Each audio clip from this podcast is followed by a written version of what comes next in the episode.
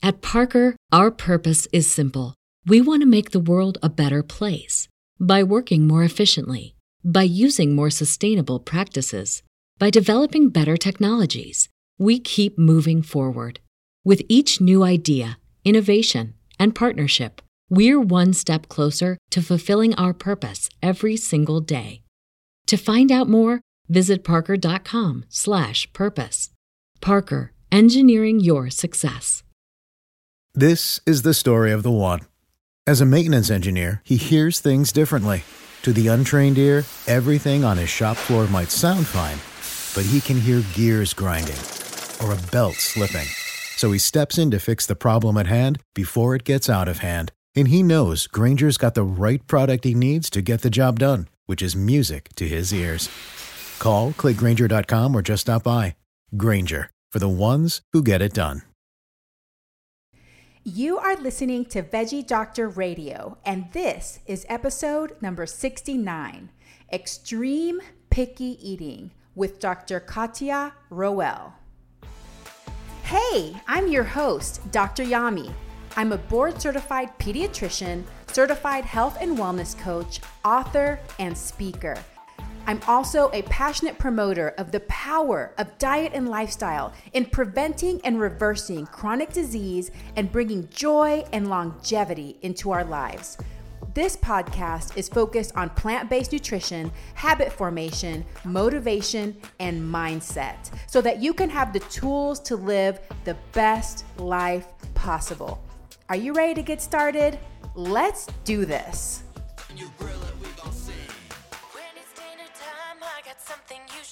They might avoid entire food groups so that so they'll uh, an extreme picky eater won't eat any vegetables or you know the parents will say they've never eaten a vegetable or they've never been hungry Happy Sunday, veggie lovers! Woohoo! It's another episode of Veggie Doctor Radio, and I know you're gonna love this episode. It is so high yield, especially for parents that feel that their child is an extreme picky eater. I think that you're going to get a lot from this episode. Dr. Rowell is a wonderful guest, and we had a great conversation. And she has a fantastic book that I hope that you will check out if you feel that you need help with a child that has extreme picky eating. So, by now, if you've been listening for a few weeks, you know that this is the special series on intuitive eating. So far, we've covered the principles of intuitive eating, health at every size, size differences in children. I talked to you about intuitive eating in children and the five pillars of healthy eating. And then we talked about what picky eating is and why some children may have symptoms of picky eating and what you can start to do about that. But now we're going to take it a step further and we're going to talk to an expert on extreme picky eating. So, Dr. Rowell is a relational childhood feeding specialist. During her time in practice as a family doctor, she was struck by the prevalence of disordered eating and feeding challenges and related health problems. Dr. Rowell believes that establishing a healthy feeding relationship, in essence, how children are fed, is the missing piece in addressing disordered eating and weight dysregulation. Dr. Rowell has developed a special interest in selective or picky eating and is passionate about sharing a responsive feeding philosophy that reduces conflict and supports the child's internal drive to grow up and do well with eating. She is described as academic but warm and down to earth and is a popular speaker. She is also the author of three books Helping Your Child with Extreme Picky Eating, and Conquering Picky Eating for Teens and Adults. Her website is www.extremepickyeating.com and that's all together extremepickyeating.com. So check out that website, check out her book for sure. So, in this conversation, we talk about what's the difference between typical picky eating, the stuff we talked about last week, and extreme picky eating and that is what Dr. Rowell really focuses on these days in her practice and the way that she helps with her clients. We also talk about what it's like to be the parent of an extreme picky eater, the definition of a competent eater, and how misguided concerns about weight can perpetuate eating problems. We talk about the worry cycle and how that's involved in feeding your child. And then she describes the Steps Plus program and how it can help you with your extreme picky eating child, what a meal opportunity is, and resources for families with extreme picky eaters. But really, we just skim the surface. I think you'll learn a lot from this episode, but remember that you can find more in her book. And then I also want to throw in a medical disclaimer. This podcast is for informational purposes only. It is not intended to replace your physician, a thorough evaluation, exam, and the medical advice of your own physician. So please take from it some little nuggets and tidbits, but don't use this to replace an evaluation by a trained professional. Okay, well, let's launch in to this discussion.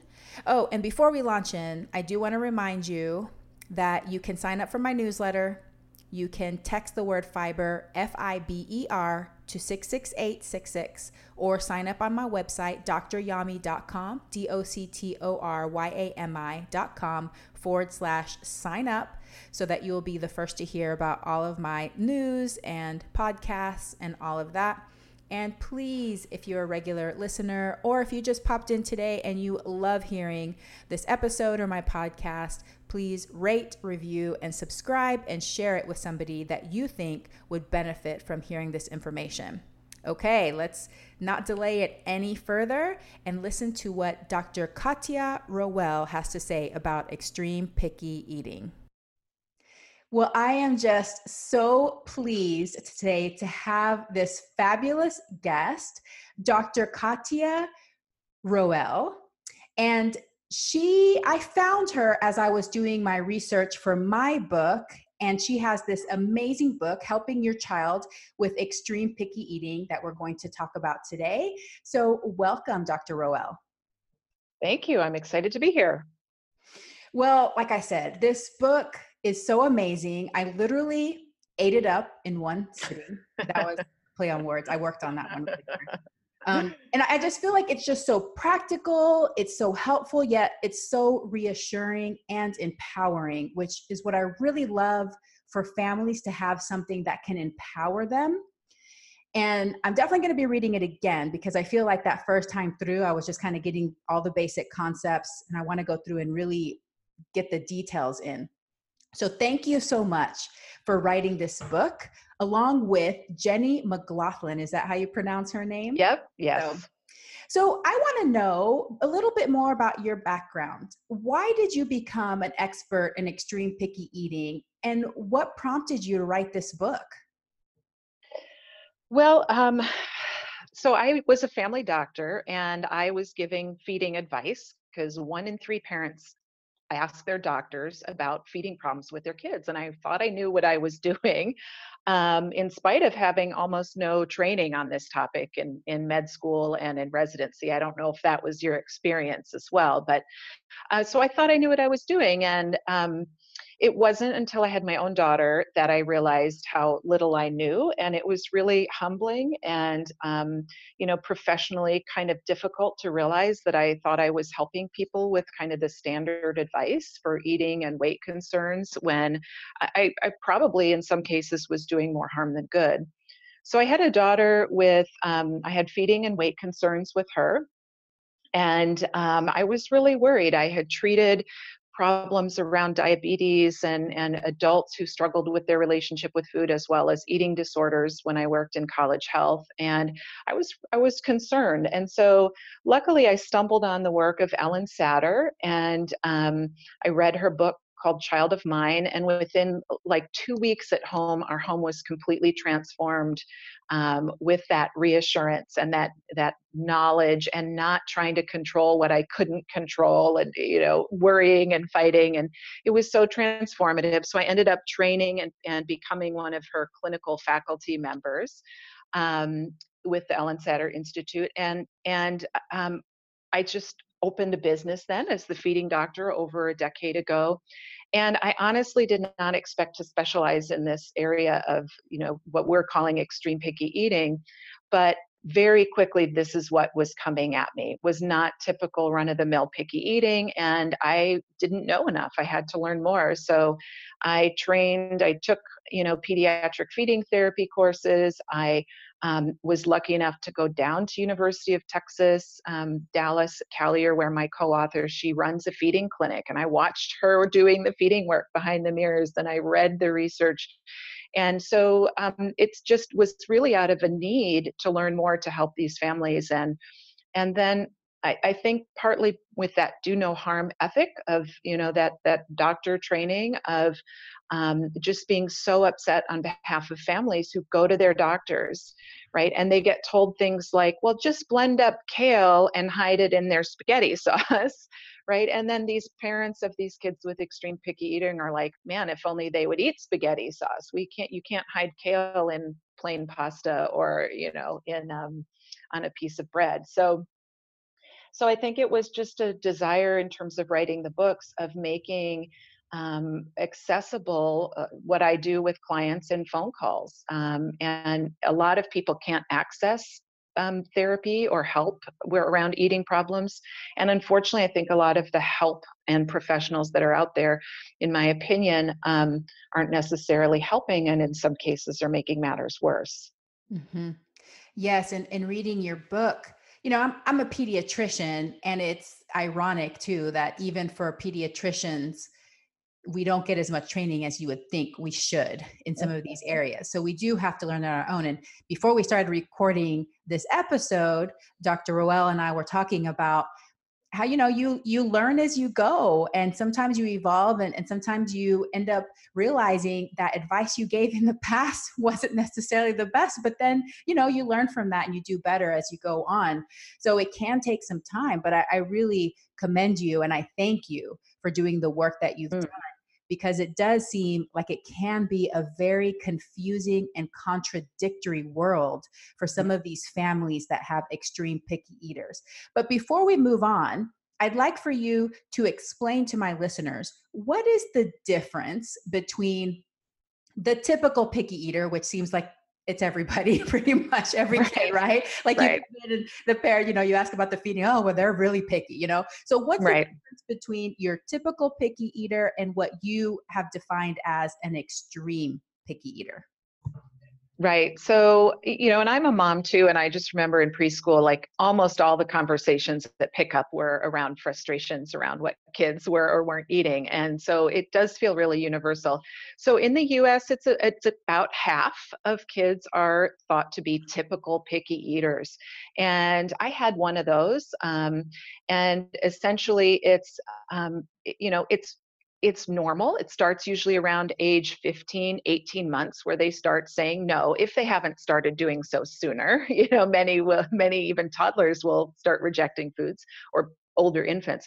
So it starts about a year and a half, and we think that it was actually protective. You know, when um, you're running around on the prairie or wherever you are, um, and you're a toddler now, leaving the safety of mom or the other adults caring for you, you don't want to necessarily be putting everything in your mouth. So we think there was actually an evolutionary advantage to becoming a little more choosy.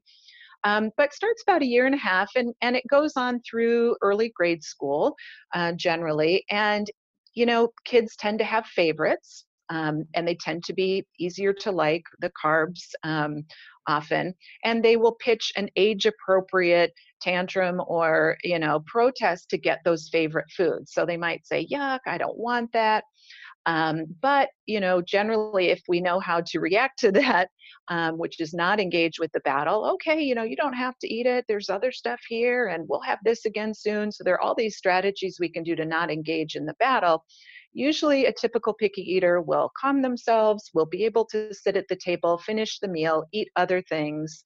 Um, whereas a more extreme picky eater will come to the table and see that you know the smoothie is purple instead of pink and you know get really upset have the 90 minute meltdown where they're not able to necessarily um, soothe themselves or get over it um, there's a lot more anxiety. So i think anxiety um, a seemingly sort of avoidance or more of a fear reaction around food Um, there's actually a great thread on our Facebook page right now where where we're looking at advice that might help a picky eater, um, a typical picky eater, but the extreme picky eaters are like, whoa, you know, my kid can spot um, a piece of green the size of a pea head from 50 feet away. you know, they they tend to um, be really wary, really inspecting food a lot more than a typical picky eater. Um, they might avoid entire food groups, so that so they'll uh, an extreme picky eater won't eat any vegetables, or you know, the parents will say they've never eaten a vegetable or they've never been hungry. Um, whereas a typical picky eater, you know, kind of hot and cold but if they drop one food they'll add another and usually at the end of the day they'll get all of the food groups or you know over a course of days the nutrition levels out so you really see kind of a spectrum of of this experience but with the more extreme picky eating i think one of the key characteristics is anxiety um, lots of concern on the part of the parents and so we use the word extreme picky eating to basically mean anytime a child eats such little amount or variety that it impacts their physical, social, or emotional development. So maybe they're not growing.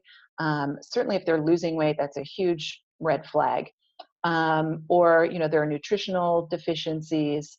Um, and the part of the definition that is, I think we're the only ones saying this, is that the parent worry and concern and conflict is also a big risk factor for typical picky eaters to get into more trouble. Mm-hmm. So we really bring in that parent piece because there's tons of research that shows if we've got scared and anxious parents and I've been there, I've made feeding mistakes myself, you know, if we have scared and anxious parents who are under supported or they're getting unhelpful advice, that can really make things worse. Um, and so this is that empowering piece is to say, let's let's talk to parents. You have these challenges. Your child might have sensory issues or texture issues.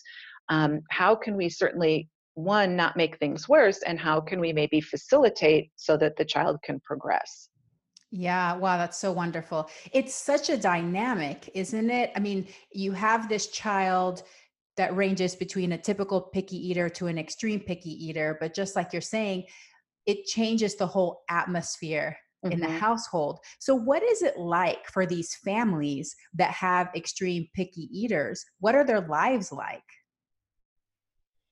Um, you know, I mean, every family is unique, but I think one of the one of the things that is so frustrating, um, and uh, there's a Facebook support group called Mealtime Hostage, uh, they have over 12,000 parents on this group, and um, and I know they're doing research, and so um, I know they're administrator, and so they're also doing research and surveys to find out. But in terms of what my clients or what we're learning from these online groups, pretty universally, families are not getting the help that they're so desperately asking for, and you know that's on the doctors a lot of the time we're that first line i know i did a terrible job when i was in practice before i learned all of this supporting them and we hear this pretty universally you know we went to ask for help hey my kid's really picky and the advice often is oh they're growing fine don't worry about it they'll grow out of it and so um, i think that sense of like parents have said to me, we're circling the drain. We are in a black hole. So I have this visual that's kind of a spiral that I call the worry cycle. Mm-hmm. And it spirals like kind of like a drain. And that's because parents told me like we're we're like drowning we're circling the drain we're like desperate for help and we're just not getting it and so you know pediatricians and family doctors and, and you know these primary care this first safety net often just isn't trained to help. And so I think it's pretty universal that the parents I work with really care.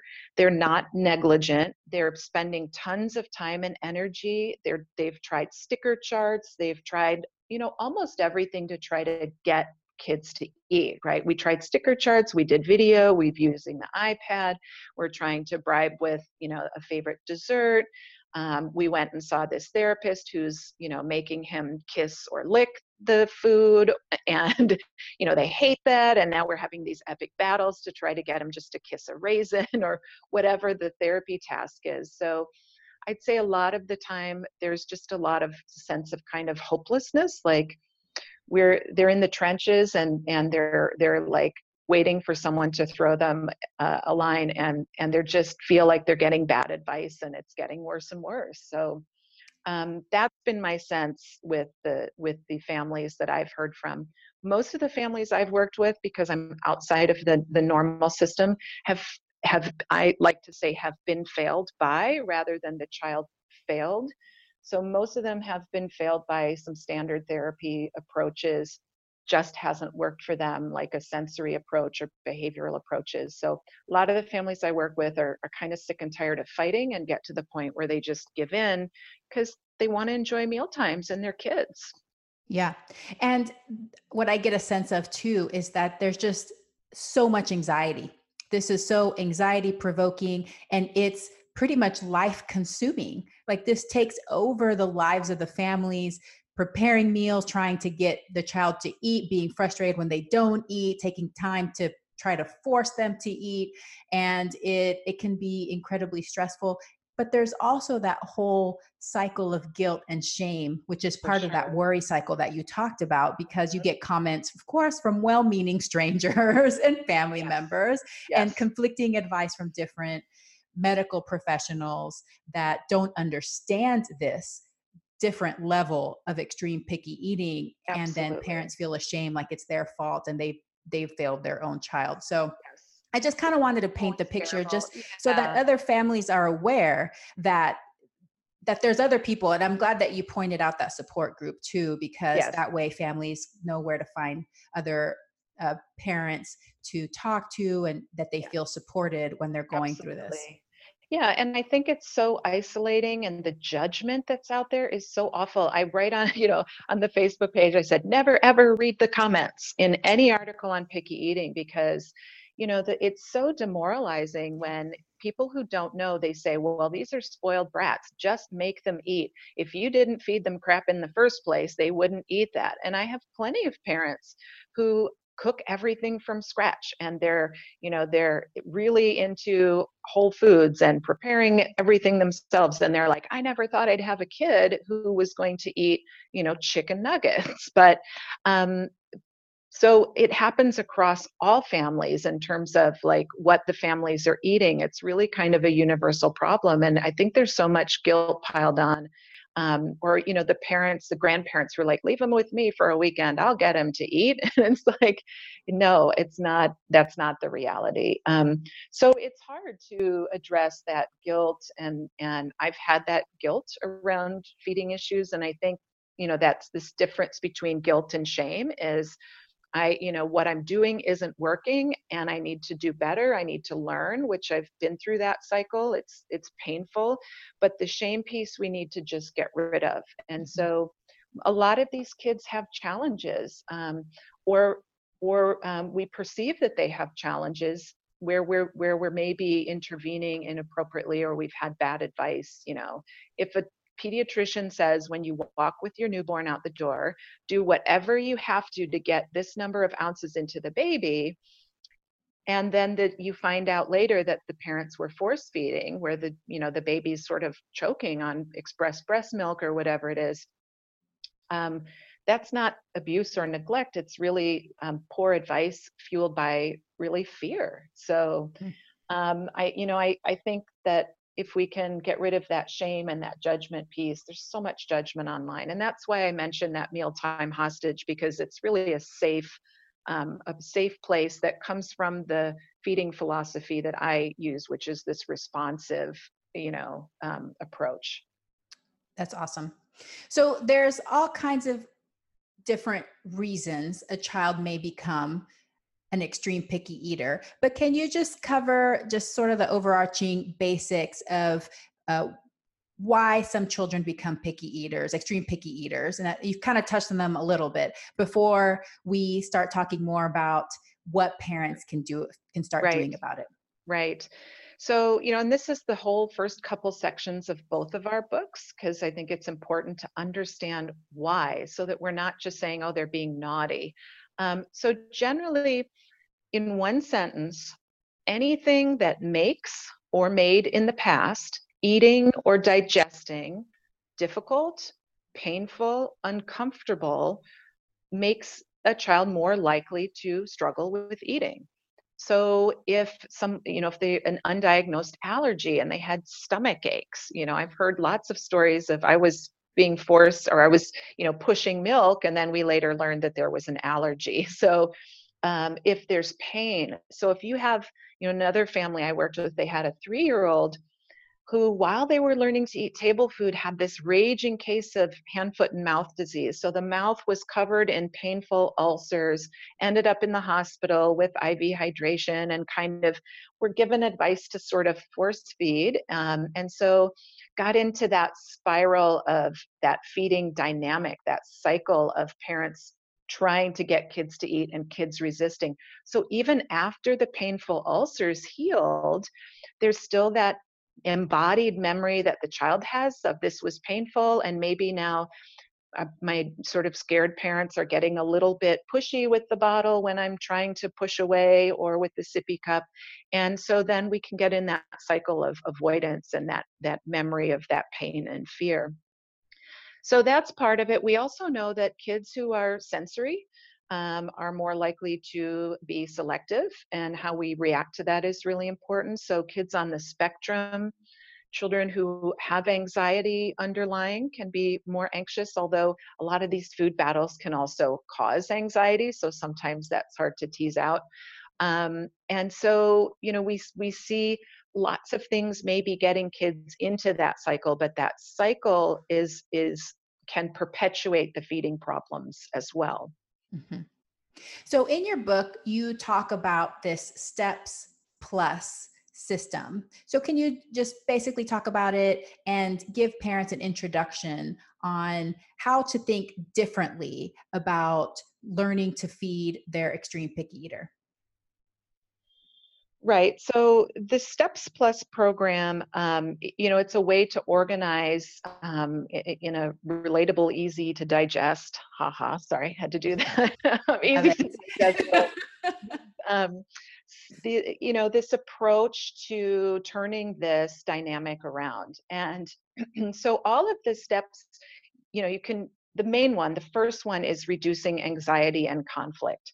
Um, and so all of the steps can happen at the same time, but we need to address anxiety first. If we don't address anxiety and we're trying to work on variety, you know, trying to get an anxious, scared kid to eat more, uh, more variety, um, we're missing out on, to me, what the biggest opportunity is. So we need to address the power struggles and the anxiety first, and and the parents as well as the child. And I think this is so important. Is um, we spend a lot of time in the book too really examining you know do you need to be worried about your child's growth or your child's um, nutrition?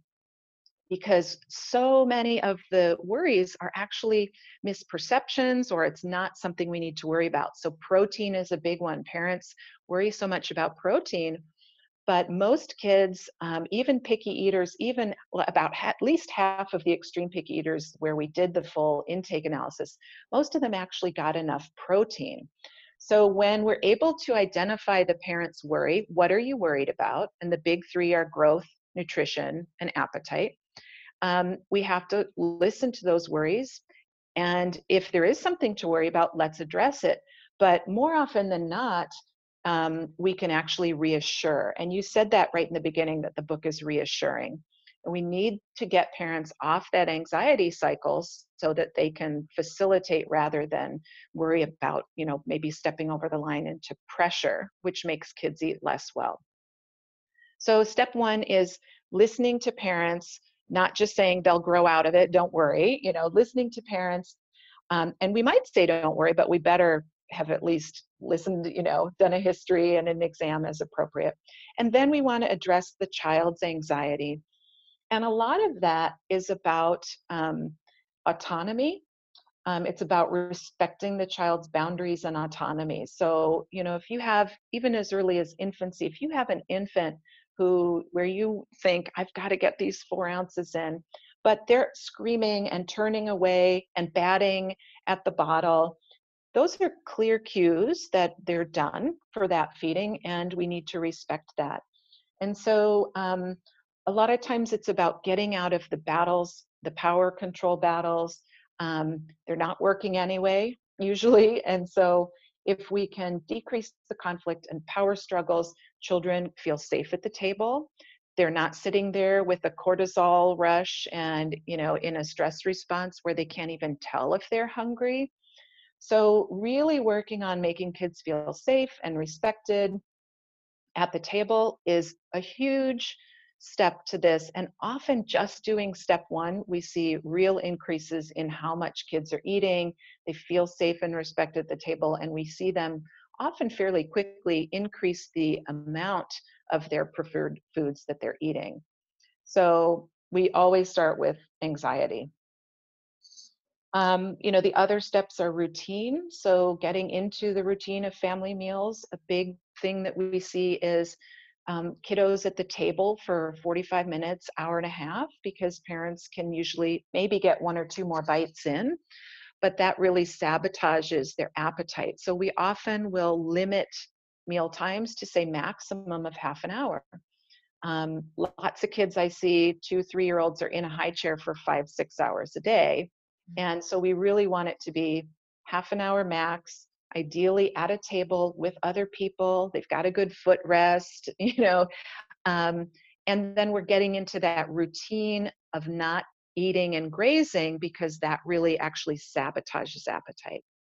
And this is one of those pieces of advice that that parents get from doctors all the time you know just let him eat whenever he wants to or follow him around with a healthy smoothie or you know let him eat as long as, you know this uh, some of the books talk about these toddler nibble trays um, and really almost every pediatric feeding therapist is one of the few places where they all agree is that you want routine where they're eating and then they're not for two to three hours in between so that they, you know, have a chance to have their hunger signals triggered, right? The blood sugars getting used up in their body, so the blood sugar is low. Um, you know, we all these hormonal changes, and then they can eat more at their mealtime settings. So I've also had clients who, where the occupational therapist told them, your child can't sense hunger. And I think this is really, really kind of a scary thing. I'm getting on another topic. I'm sorry. I'm just going with it. But um, so this is that trust piece. You know, if you're told your child can't sense hunger, so you have to do it for them, that's terrifying. And so often it's just a child who doesn't have um, the right things in place to sense their hunger. So they're stressed at the table, they're followed around with sippy cups of supplemental drinks. So they've always got a little something in their tummy. You know, I had one client who was four who'd been through feeding therapies. They were told he can't sense hunger. The mom said he's never been hungry or asked for seconds. This was one of these kiddos at the table for six, seven hours a day, kind of always had something in their tummy. All we did was to limit meal times to half an hour with you know just water in between and you know 4 days later I got an email mom said he just asked for seconds on pancakes and said I'm hungry for the first time so that was all about the child having the opportunity and the facilitation to listen to those hunger cues. And that really makes me mad that this is, you know, they've been told your child can't sense hunger. And yeah. really uh, that was one phone call right you know That's incredible so. and you know but the thing is is that our whole society has been taught this that mm-hmm. we really that almost like we should fear hunger mm-hmm. so we mm-hmm. should constantly be eating in the past 70 years we've almost doubled the amount of times that we eat per day because we have this mentality of it's bad because if you know your metabolism will slow down if you don't eat every mm. you know mm. like hour or something. So yeah that that's right right. But the but the also ironic thing about that whole situation is that his physiology was working perfectly right? I mean if you yeah if was absolutely. Continuously yeah. of course he's not going to feel right. hunger. His body was absolutely. reacting the way it was supposed to. Yes So yeah, that's that's for sure. Really yeah, interesting. So you know, I think it's actually really rare that kids can't sense hunger and do this. I know of uh, you know group Thrive by Spectrum Pediatrics out east. They're doing these amazing weaning protocols on kids who've never you know eaten by mouth or they've had a tube feed tubes you know since being in the ICU um, NICU, and even these kids who seem like man, you can't trust this four year old. They've or three year old. They've never eaten by mouth or they're they're really always all their calories and nutrition has come from tube feeds. Even children with challenges can be trusted and and at least they deserve the optimization to give them the opportunity to have that. And so you know there are some relatively minor painless things we can do to optimize the child's underlying abilities and wisdom but you're right i think our whole culture has kind of lost its mind around food and you know i even went to pediatric feeding therapy training where the teachers were like you know we're on weight watchers and um, you know if we don't teach kids portion control who will? And so i'm thinking wow these these are adults teaching kids to eat who don't trust their own bodies to have the ability to self-regulate and that intuitive in tuned eating. Um, so i think you know, I think it feels really weird to trust kids with their eating. It feels counterintuitive. Like we need an app to tell us how to eat. And really, our bodies have that wisdom. Even for kids with sensory challenges, there's a lot we can do to optimize their inborn wisdom and look at their strengths and, and what they can do and try to optimize that. Oh, I love it. And actually, I did write that word down counterintuitive of what I wanted to point out about letting go and letting your child take back that autonomy. Mm. Because I think from grandparents on, it's been kind of passed on that the way that you feed your child is you sit them at the table and you tell them they have to eat everything and they can't get up until they finish everything. And, you know, doggone it, you're going to eat it because I said so. right, right. So it's counterintuitive to think that when you do that, it can actually cause children to eat less Right. When you stop doing that, they actually will eat more. So, right.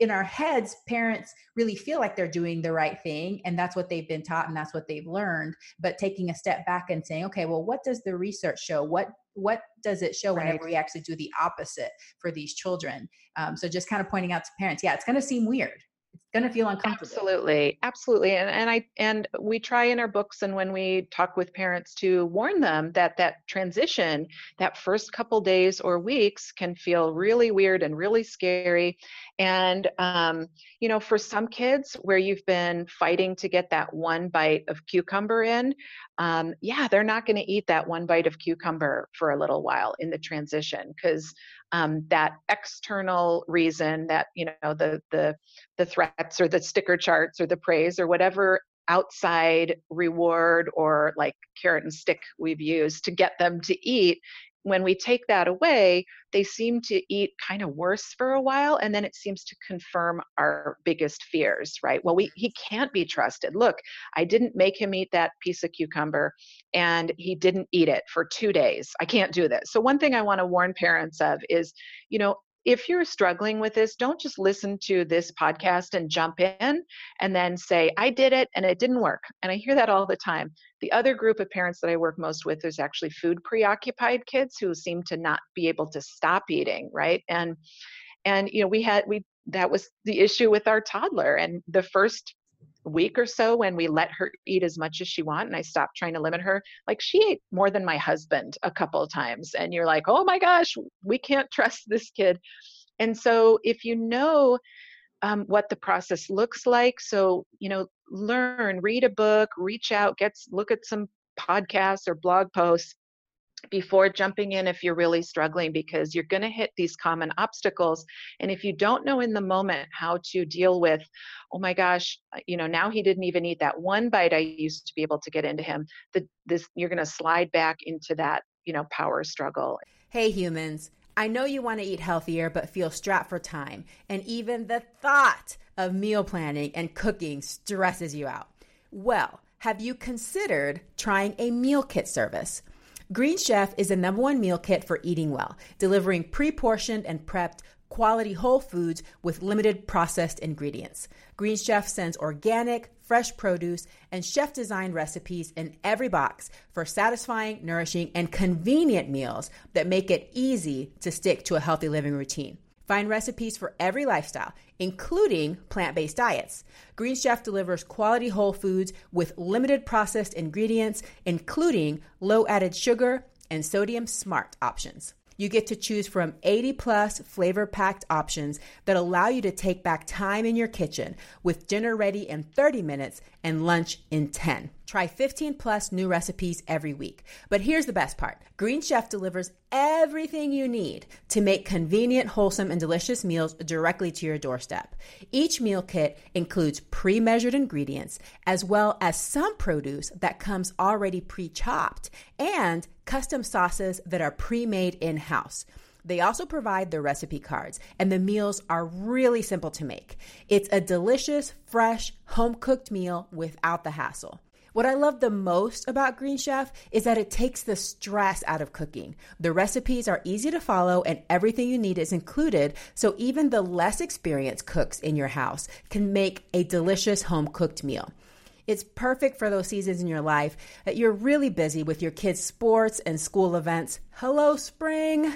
And time is limited, especially if you want fresh, home cooked, healthy meals to put on the table. So if you're feeling frustrated by the lack of time to eat healthy and you are ready to try Green Chef and see how easily you can integrate it into your healthy lifestyle, go to greenchef.com forward slash I am human 50 and use code I am human 50 to get 50% off plus 20% off your next two months. That's greenchef.com forward slash I am human 50 and use the code I am human 50 to get 50% off plus 20% off your next two months. Green Chef, the number one meal kit for eating well. Equilibria is a woman owned wellness brand with products intended to bring your mind and body back in harmony. They consider themselves a by women and for women company, and they now offer a nutrient dense green powder called Daily Nutri-Greens. Myself and my staff here at Nourish Wellness all tried the Daily Nutri-Greens and we loved it. The Daily Nutri-Greens contain an immune antioxidant and detox blend along with prebiotics, probiotics, and over 35 fruits and veggies. It also contains other important nutrients such as B12, iron, zinc, and selenium. The daily greens are certified organic, and all you have to do is mix it with water, but you can also easily add to your smoothies, your oatmeal, or your baked goods. The daily Nutri-Greens are vegan, gluten-free, and non-GMO. And another bonus is that the packaging is compostable. Yay! When I tried the apple banana daily Nutri-Greens, I was surprised by the pleasant and mild flavor. It was easy to prepare and drink and didn't leave any aftertaste, and I felt great afterwards. It's really easy to create a daily ritual around your green drink, integrate it into your daily self-care routine. A green powder is one way to fill the gap in daily nutrition and is an easy and convenient way to get in your greens. These powders are a great way to add more nutrients into your diet during busy times, travel, and transitions in life when you don't have time or access to fresh green veggies. If you're interested in trying Equilibria's daily Nutri-Greens, head to myeq.com and use code Dr. Yami, that's D-R-Y-A-M-I, for 15% off Equilibria's daily Nutri-Greens and much more. That's myeq.com and use code Dr. Yami, D-R-Y-A-M-I, at checkout for 15% off site-wide today. At Parker, our purpose is simple. We want to make the world a better place by working more efficiently, by using more sustainable practices, by developing better technologies. We keep moving forward. With each new idea, innovation, and partnership, we're one step closer to fulfilling our purpose every single day. To find out more, visit parker.com/purpose. Parker, engineering your success. And so, um, you know, I, I kind of pull a Dr. Phil, like, how's that working for you? You know, you've been doing this for two years where you've been fighting over every bite of vegetable. Um, usually that's what it is. And they're not learning to like them.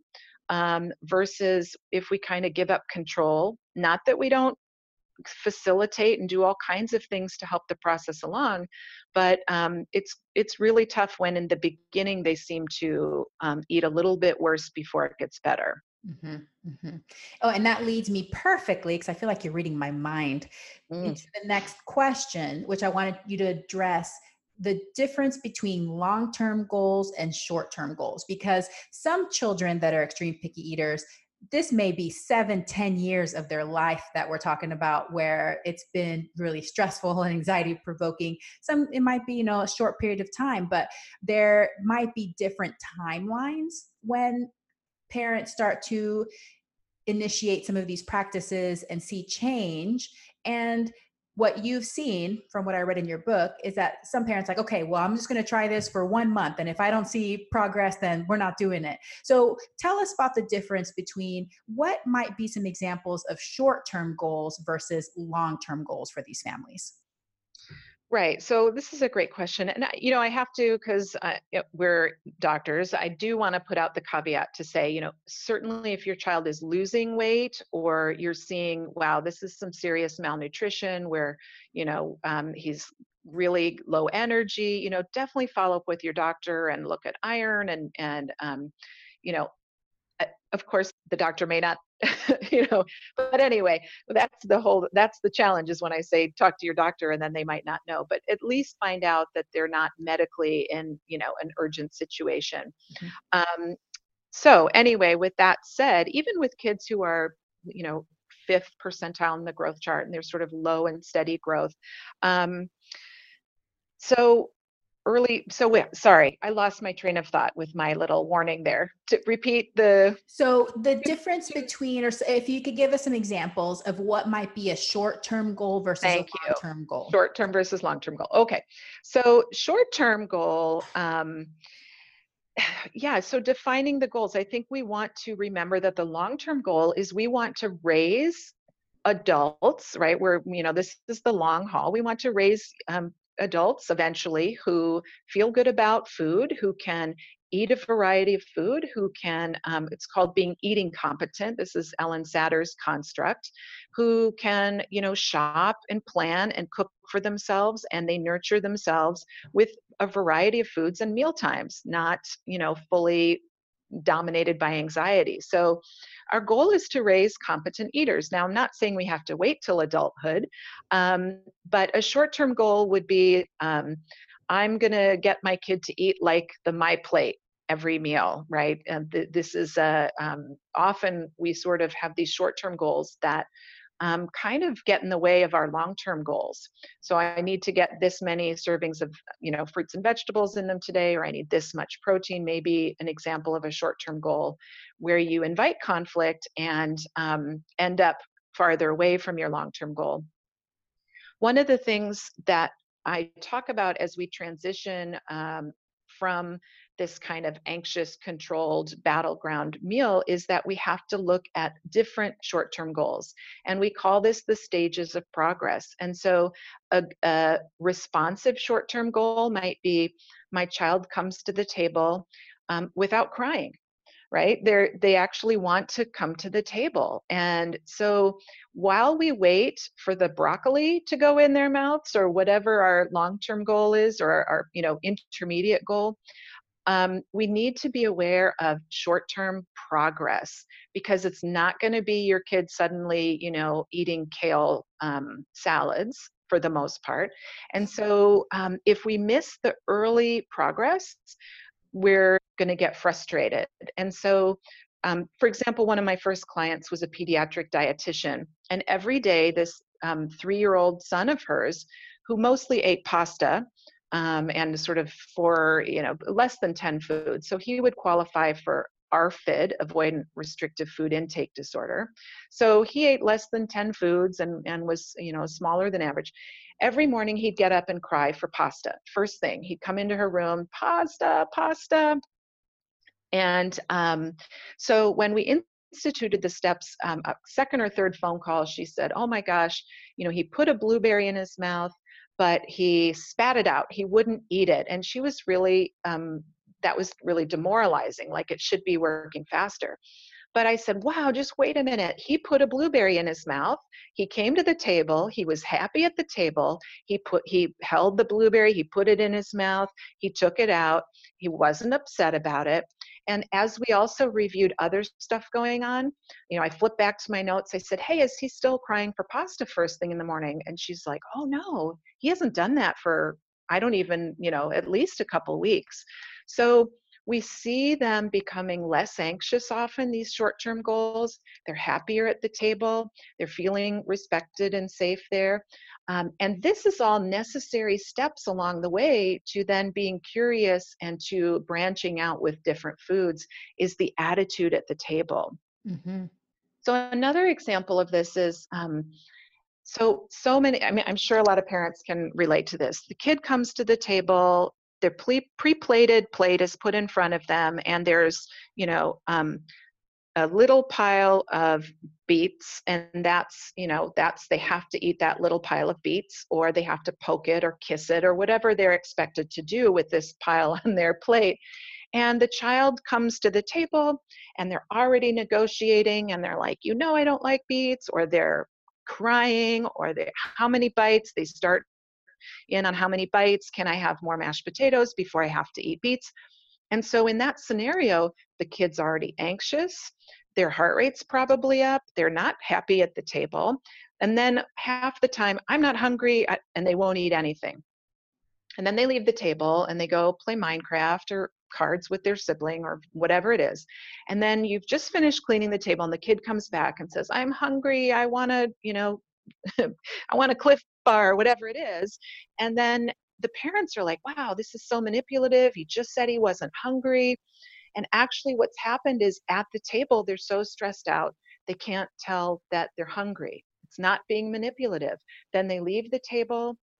They're able to regulate, their heart rate comes down, the, you know, the cortisol, their stress hormones, and now they can hear those cues coming from their bodies, and now they're coming back to look for food. And so we really need the table to be a place where they're not um, dysregulating, where they're not upset and anxious, so that they can start to tune into their appetite. And that happiness is one of those um, short term goals that's really critical to getting to the long term goal of a competent eater.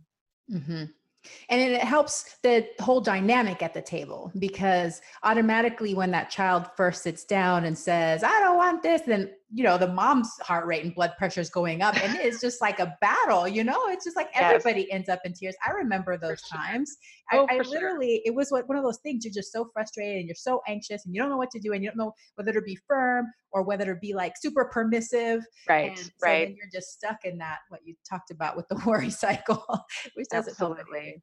yeah well, that, that was really great. So let's go back a little bit. I know that you brought this up earlier, but I just want you to make some more points about misguided concerns when it comes to a child's weight. How can that make some of these problems worse? Right. So, um, I think that there's a lot of attention right now on growth charts. I know when I went to the pediatrician, it was like the first thing they do is weigh your kid and measure them, and then you get a printout with the percentile, right? And it feels very much like a report card. Um, and so I think that we, unfortunately, in our, you know, we have this sort of weight biased um, diet culture where we we feel like the only okay body to have is around the 50th percentile or one standard deviation, if that brings anyone, you know, flashbacks from statistics or biology class, like um, from the mean like like the only and and our growth charts say this like this is the only okay body to have this is normal anything above it is overweight or obese anything below 20th percentile is underweight and even that dreaded you know failure to thrive and so um, so often I hear from parents, they'll say, you know, my son is underweight. He's 20th percentile. And there's this misperception that like 20th percentile is bad, 50th is better. Um, especially if you're a girl, if you're 85th percentile, that's bad, you know. And so we misinterpret doctors too how we are supposed to look at growth charts. And you know, I've had clients where the kid comes in, they're at the third percentile, everyone's panicking, you know, there some doctors call that failure to thrive. And then dad walks in and he's five foot three, you know, and you're like, well, hold up, parents are at the third percentile. Um, you know, and there are ethnic differences in growth charts, and that and that you know these growth charts we use were made from white kids in the 70s, like looking at sort of average numbers. So um, children can be smaller than average and absolutely healthy. So if you've got a kid at the 20th percentile and they've always been there and they're otherwise doing great, that's just where they're growing. They're they're just smaller than average. And we forget that. And so there's been all this I think a lot of times pressure to get these kids to be 50th percentile or to be something they're not you know and it starts in infancy this that that baby i mentioned where the doctor said do whatever you have to to get food in the baby was growing at 20th percentile and the dad was panicked because she was in his words underweight and when we plotted it out she was rock steady solid on the 20th percentile the whole time. I'm like this is not underweight she's just smaller than average. And that was so reassuring to him that you know in spite of everything they'd done this this wisdom in her body you know she was just growing just fine. Um, another thing i want to mention about growth charts is um, you know i used to say steady growth is healthy growth and yeah that's true but but we also see kids who often will gain some weight and then they have a height growth spurt and then, so depending on where you catch them in their growth patterns, it can look like they're falling off the growth chart. Like my child literally grew five inches in the last year, you know?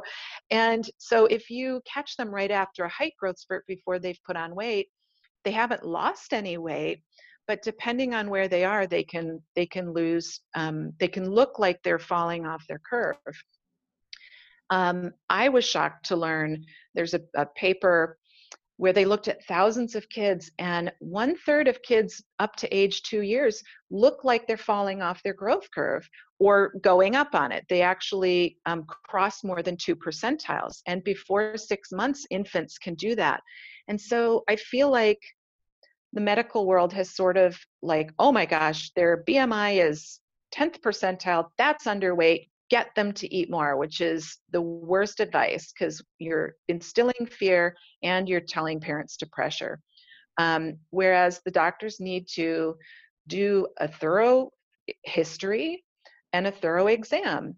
And almost always, when kids have gotten been in trouble on their growth charts, actually never have I seen a case where a problem that shows up on their growth charts charts isn't obvious from the history right? Where there's something else going on. We're getting into huge battles. He's not taking the spoon anymore. Um, or, you know, this kid's in foster care, or there's been this huge move, or we're homeless, or something else is going on.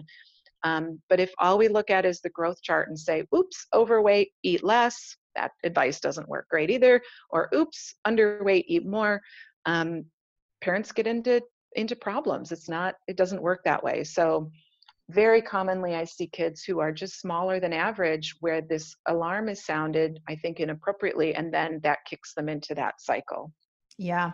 And so then they're at the table trying to get more bites in, and that's when some of the issues start, or mm-hmm. they start them on supplemental drinks mm-hmm. that they're mm-hmm. drinking between meals and then when they get to dinner they're not hungry right. so it just creates right. a cycle but no i agree i feel like i literally spend half of my day reassuring parents about growth mm-hmm. curves and and wow. 50th percentile but i feel like my practice everybody wants to be 75th percentile mm. like the magic and some oh, interesting percentile the parents are like oh so she's just average. just like, oh, she's following her blueprint. right, right. So it, it's it's really so strange. So we yeah. actually have um, studies that suggest that boys get pressured more to eat, and that dads pressure more. And I think that's all this sort of gender stuff. We want boys to be big and strong.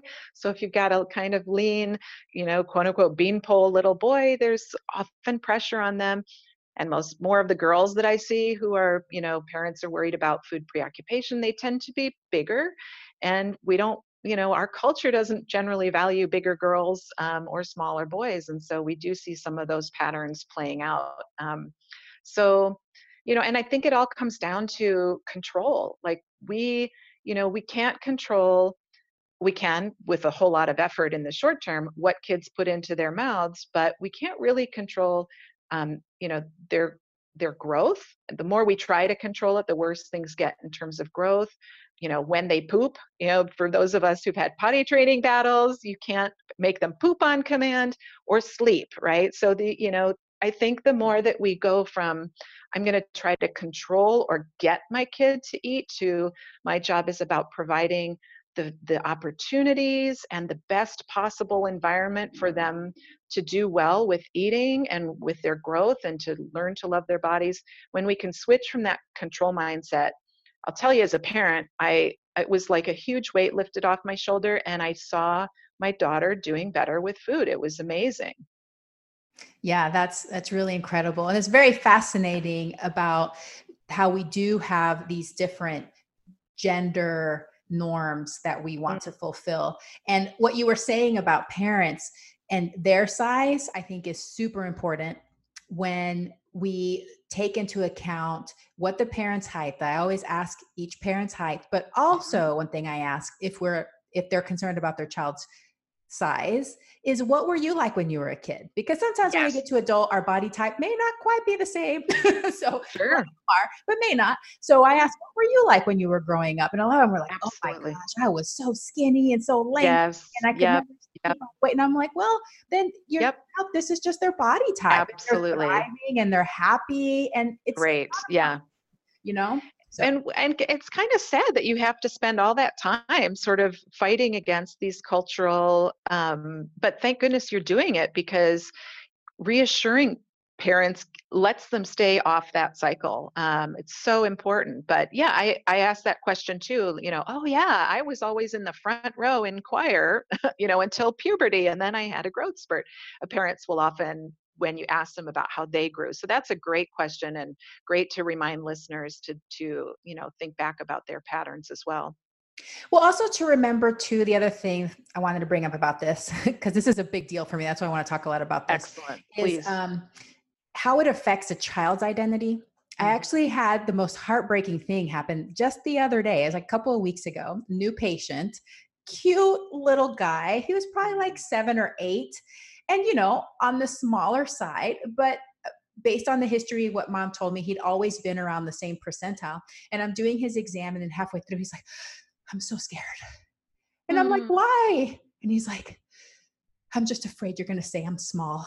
And i was just like oh my goodness. So yeah. because the mom came in like you yes. know he's small he's always been small we've been trying to get him to eat more. Yes and, you know, yes. as soon as that starts i'm starting my talking about like yeah you know, you are normal. This is what your body's blueprint is yes. you. You're fine. You're healthy. You're normal.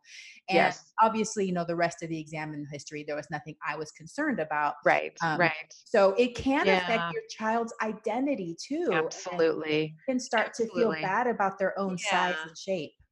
Absolutely. And I think any of those conversations, um, you know, so whenever I do phone consults, I, I say, I don't want your kiddo listening in, right? Or I wish that parents would bring their size concerns to you, maybe privately or just sort of more subtly, um, big or small, you know, these little ears are hearing it. And I think also, you know, if we, a lot of parents will try to use nutrition information to try to get their kids to eat more. So, hey, don't you want to be big and strong? You know, don't you want muscles like daddy or like like mommy or, you know, so I think those, I think you're absolutely right. Those messages of something's wrong with me, I'm not big and strong. Um, again brings up those negative emotions at meal times and around food and it's going to make their appetite worse. So i think that's such a great point is that we you know big or small we want to love these kids and and help them be the best that they can be.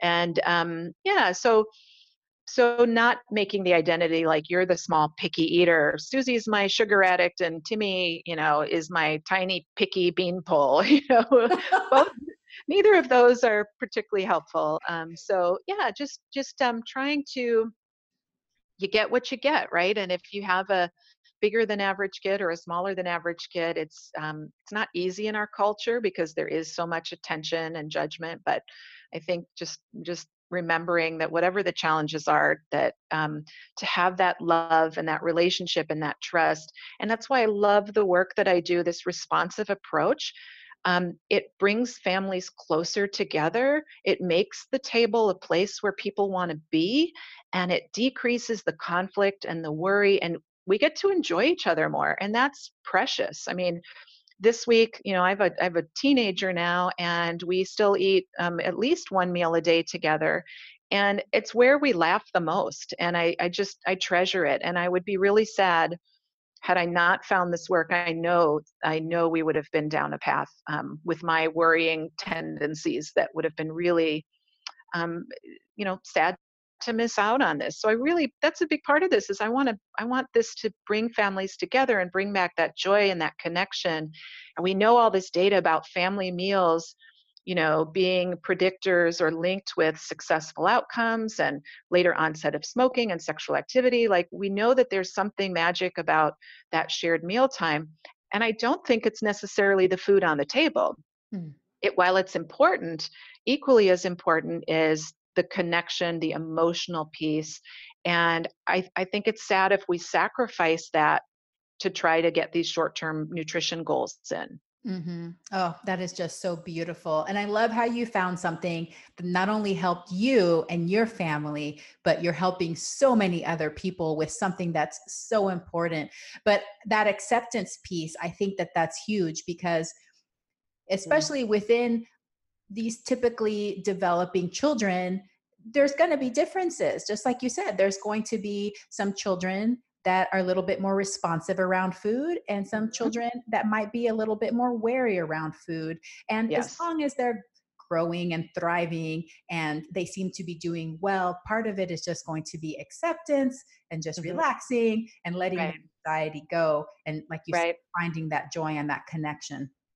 Yeah, and and kids don't have to all be foodies. You know, I think there's this pressure uh, you know, on Facebook, I unfriended somebody because they had a picture or hid or unfollowed, whatever it was. They had a picture of their three year old drinking a green smoothie with the caption, Mama's doing something right, you know? And I was like, well, that's just so shaming. Then the, the implication is every other mama whose kid is not drinking a green smoothie is doing something wrong. Yeah. Um, and so I've heard so often, the you know a lot of times we if we have patience and we facilitate you get these major breakthroughs with these kids some kids even with extreme picky eating within weeks or a few months they're adding new foods they're really you know really hitting the ground running for others it may take a little more time I have a um, special interest in helping foster and adoptive kids. And, you know, one mom had, um, and by the way, I have permission to share all these stories, um, but one mom had um, adopted children from Russia who had severe um, sensory challenges with alcohol exposures, and the you know they kind of did all this patience and and facilitating and like the kid was 12 when things suddenly exploded but they did really fun things like cooking together. Even if the child never ate it they made um, like a cookbook and took pictures so kids with sensory problems there's a lot in the book and a lot of things you can do. So if your child, for example, if they're sensitive to smells, like this kiddo was, the child would cook with a bandana around her nose, um, you know, or you can put a fan or put the child in front of the a window or put a big fan behind them so the smells are blowing away from the child. Or don't put the tuna fish in the middle of the table. Maybe serve that in the kitchen and or have it farthest away from the child so there are there are ways that even with these sensory or texture challenges we can um, facilitate the comfort and the respect and letting them when they're ready you know suddenly be eating homemade peach salsa because we've taken these steps along the way to get to that point. point and it's super frustrating if your kid doesn't you know immediately do that but i, I really believe that the long term view um, and having that positive attitude is really important mm-hmm. you know there are some treatment approaches where you know you uh, you force the kids you've got 30 seconds to eat this bite and then you're going to have a little bit of soda to chase it down or a candy to chase the flavor down um, you know, in short term, you might be able to expand variety, but I think long term, you know, a lot of these extreme picky eating, even with this ARFID diagnosis, they can they can become typical eaters. You can have this turning around. It's not necessarily something they're going to struggle with for the rest of their lives. So, um, so yeah, I think I think it's uh, I, I hope that I'm leave you know leaving a reassuring and hopeful message, but also that patience piece and getting ideas on how to sort of expand to new things is um, is helpful which is our step five is how do you bridge to new flavors and new things. So um, you know that's the last thing we do is work on um, specifics around approaching variety um, once we've got sort of the anxiety under control. That is so great. Such great advice. And literally we only did like half of the questions but mm. i know we could talk about this for a long time. But before we wrap up i do want to ask you the question that i ask all of my guests on my podcast is what personal habit are you most proud of? How did you develop it and how do you maintain it? Um, it's not related to kids necessarily, although actually it absolutely is. Um, I would say the thing that I'm most proud of, but that I continue to work on, is um, viewing my body in uh, from a point of kindness mm. and really rejecting um, weight bias and diet mentality and and I practice, you know, in tuned eating, and um, I'm not a you know i'm not super skinny. And so that is in our culture something uh, especially as i'm getting into middle age and nearing menopause and bodies change i think so i think for me the thing i'm proudest of is um, accepting my body and that's really come out of my work of learning about the research and looking at children and you know hoping for them that they can love and cherish their bodies um, you know, and kind of try to tune out this cultural obsession we have with everyone looking a certain way. Oh my goodness. Thank you so much for telling us about that. And it's a journey, isn't it? I mean, this is not sure. a simple thing. And especially in our culture, in our society, the thin ideal. And pretty much you can't go anywhere, see any TV ad or open any magazine without right uh, right you know the message that we should be on diets and yeah. that we should be thin. right so it's really right. hard yeah and i think uh, another message i want to share is a lot of adults struggle with their own eating and you know there's a lot of places you'll read and say if you can't fix your own eating you can't how can you expect your child to eat well and i and i want to also put out there that sometimes it's through our children that we figure things out for ourselves. And so, you know, learning how to feed my child well was kind of a kick in the pants for me to ditch that last part of the diet mentality and foods are good or bad. And, you know, I, so I used to never be able to have a can of Coke or a, a Doritos or whatever. It was something I would essentially binge on. And so seeing my daughter at three hand me an ice cream cone and say, I'm full when that was one of her favorite foods. She's half done. I'm like, whoa, look at this, or two, or whatever age it was. I think that we can also, you know, our impulse is, I'm going to do better for my child. And then to turn that same kindness towards ourselves and understanding and curiosity around, I'm going to look at my challenges with my own eating. And, and our kids can really be an inspiration for that too. Mm, that's so, so good. I love it. Well, before we say goodbye, I wanted to give you some time to talk about what services you offer and how listeners can connect with you. Sure. Well, mostly what I'm focusing on now is educating um, professionals. And so I do fairly limited phone consults. And um, so uh, I've written the book, you know, Conquer Picky Eating. Jenny and I wrote Conquer Picky Eating for Teens and Adults as well as helping your child with extreme picky eating. So I would, you know, recommend that parents start there. Um, I'm also doing um, supervision for dietitians and eating disorder dietitians because I think the real problem is not, you know, me offering a few more phone calls, but trying to train the people that parents go to for help. I'm super excited. Something we're working on is in 2020 in Dallas, we're actually putting on a whole two day conference.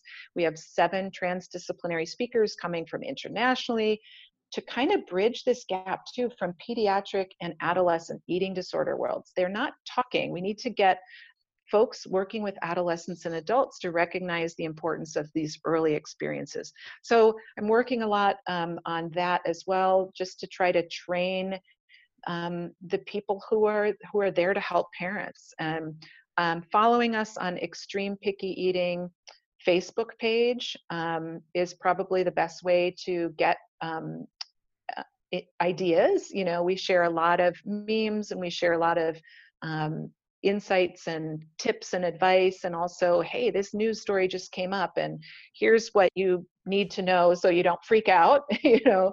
So i think following on extreme pick eating on facebook is probably the way to stay tuned with the work we're doing.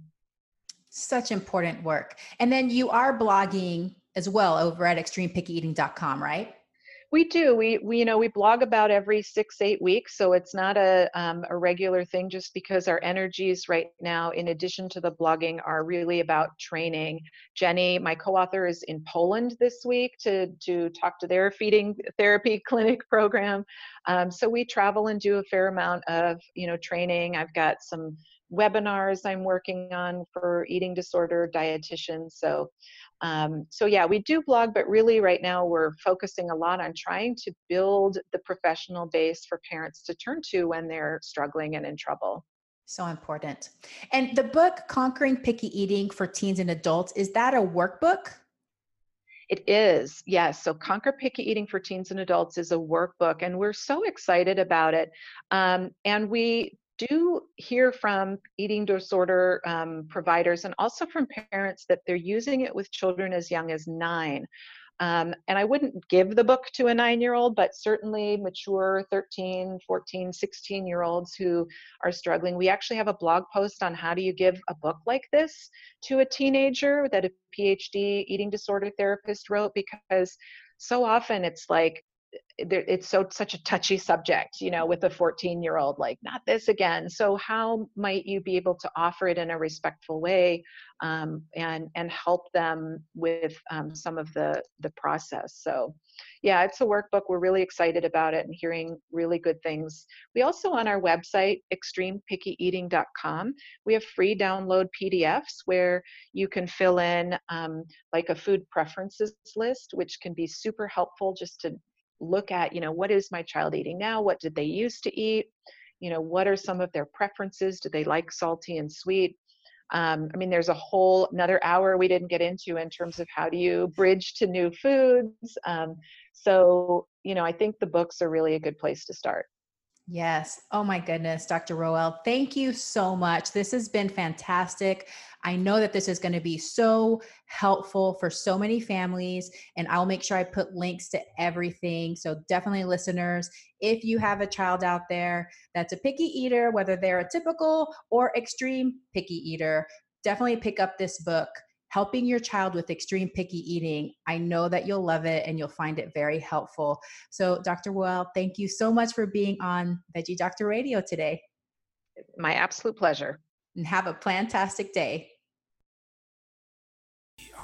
I hope that you enjoyed today's episode.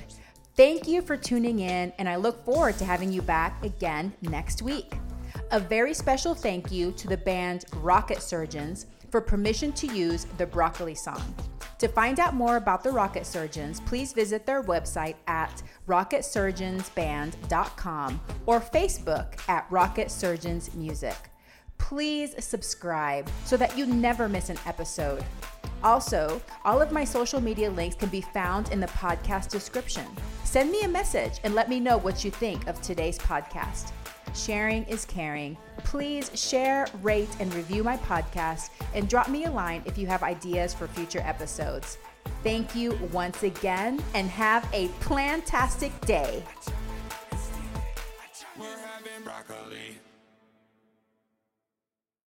Transform your home in one weekend with paint from Menards. Get a paint that combines durability and gorgeous color. Dutch Boys DuraClean Interior Paint and Primer in One offers stay clean technology, making your home stay beautiful and clean longer. And with Dutch Boy's easy opening, smooth pouring container, transforming your home has never been easier. Save big money on Dutch Boy paints and head into Menards to get your paint project started today. Save big money.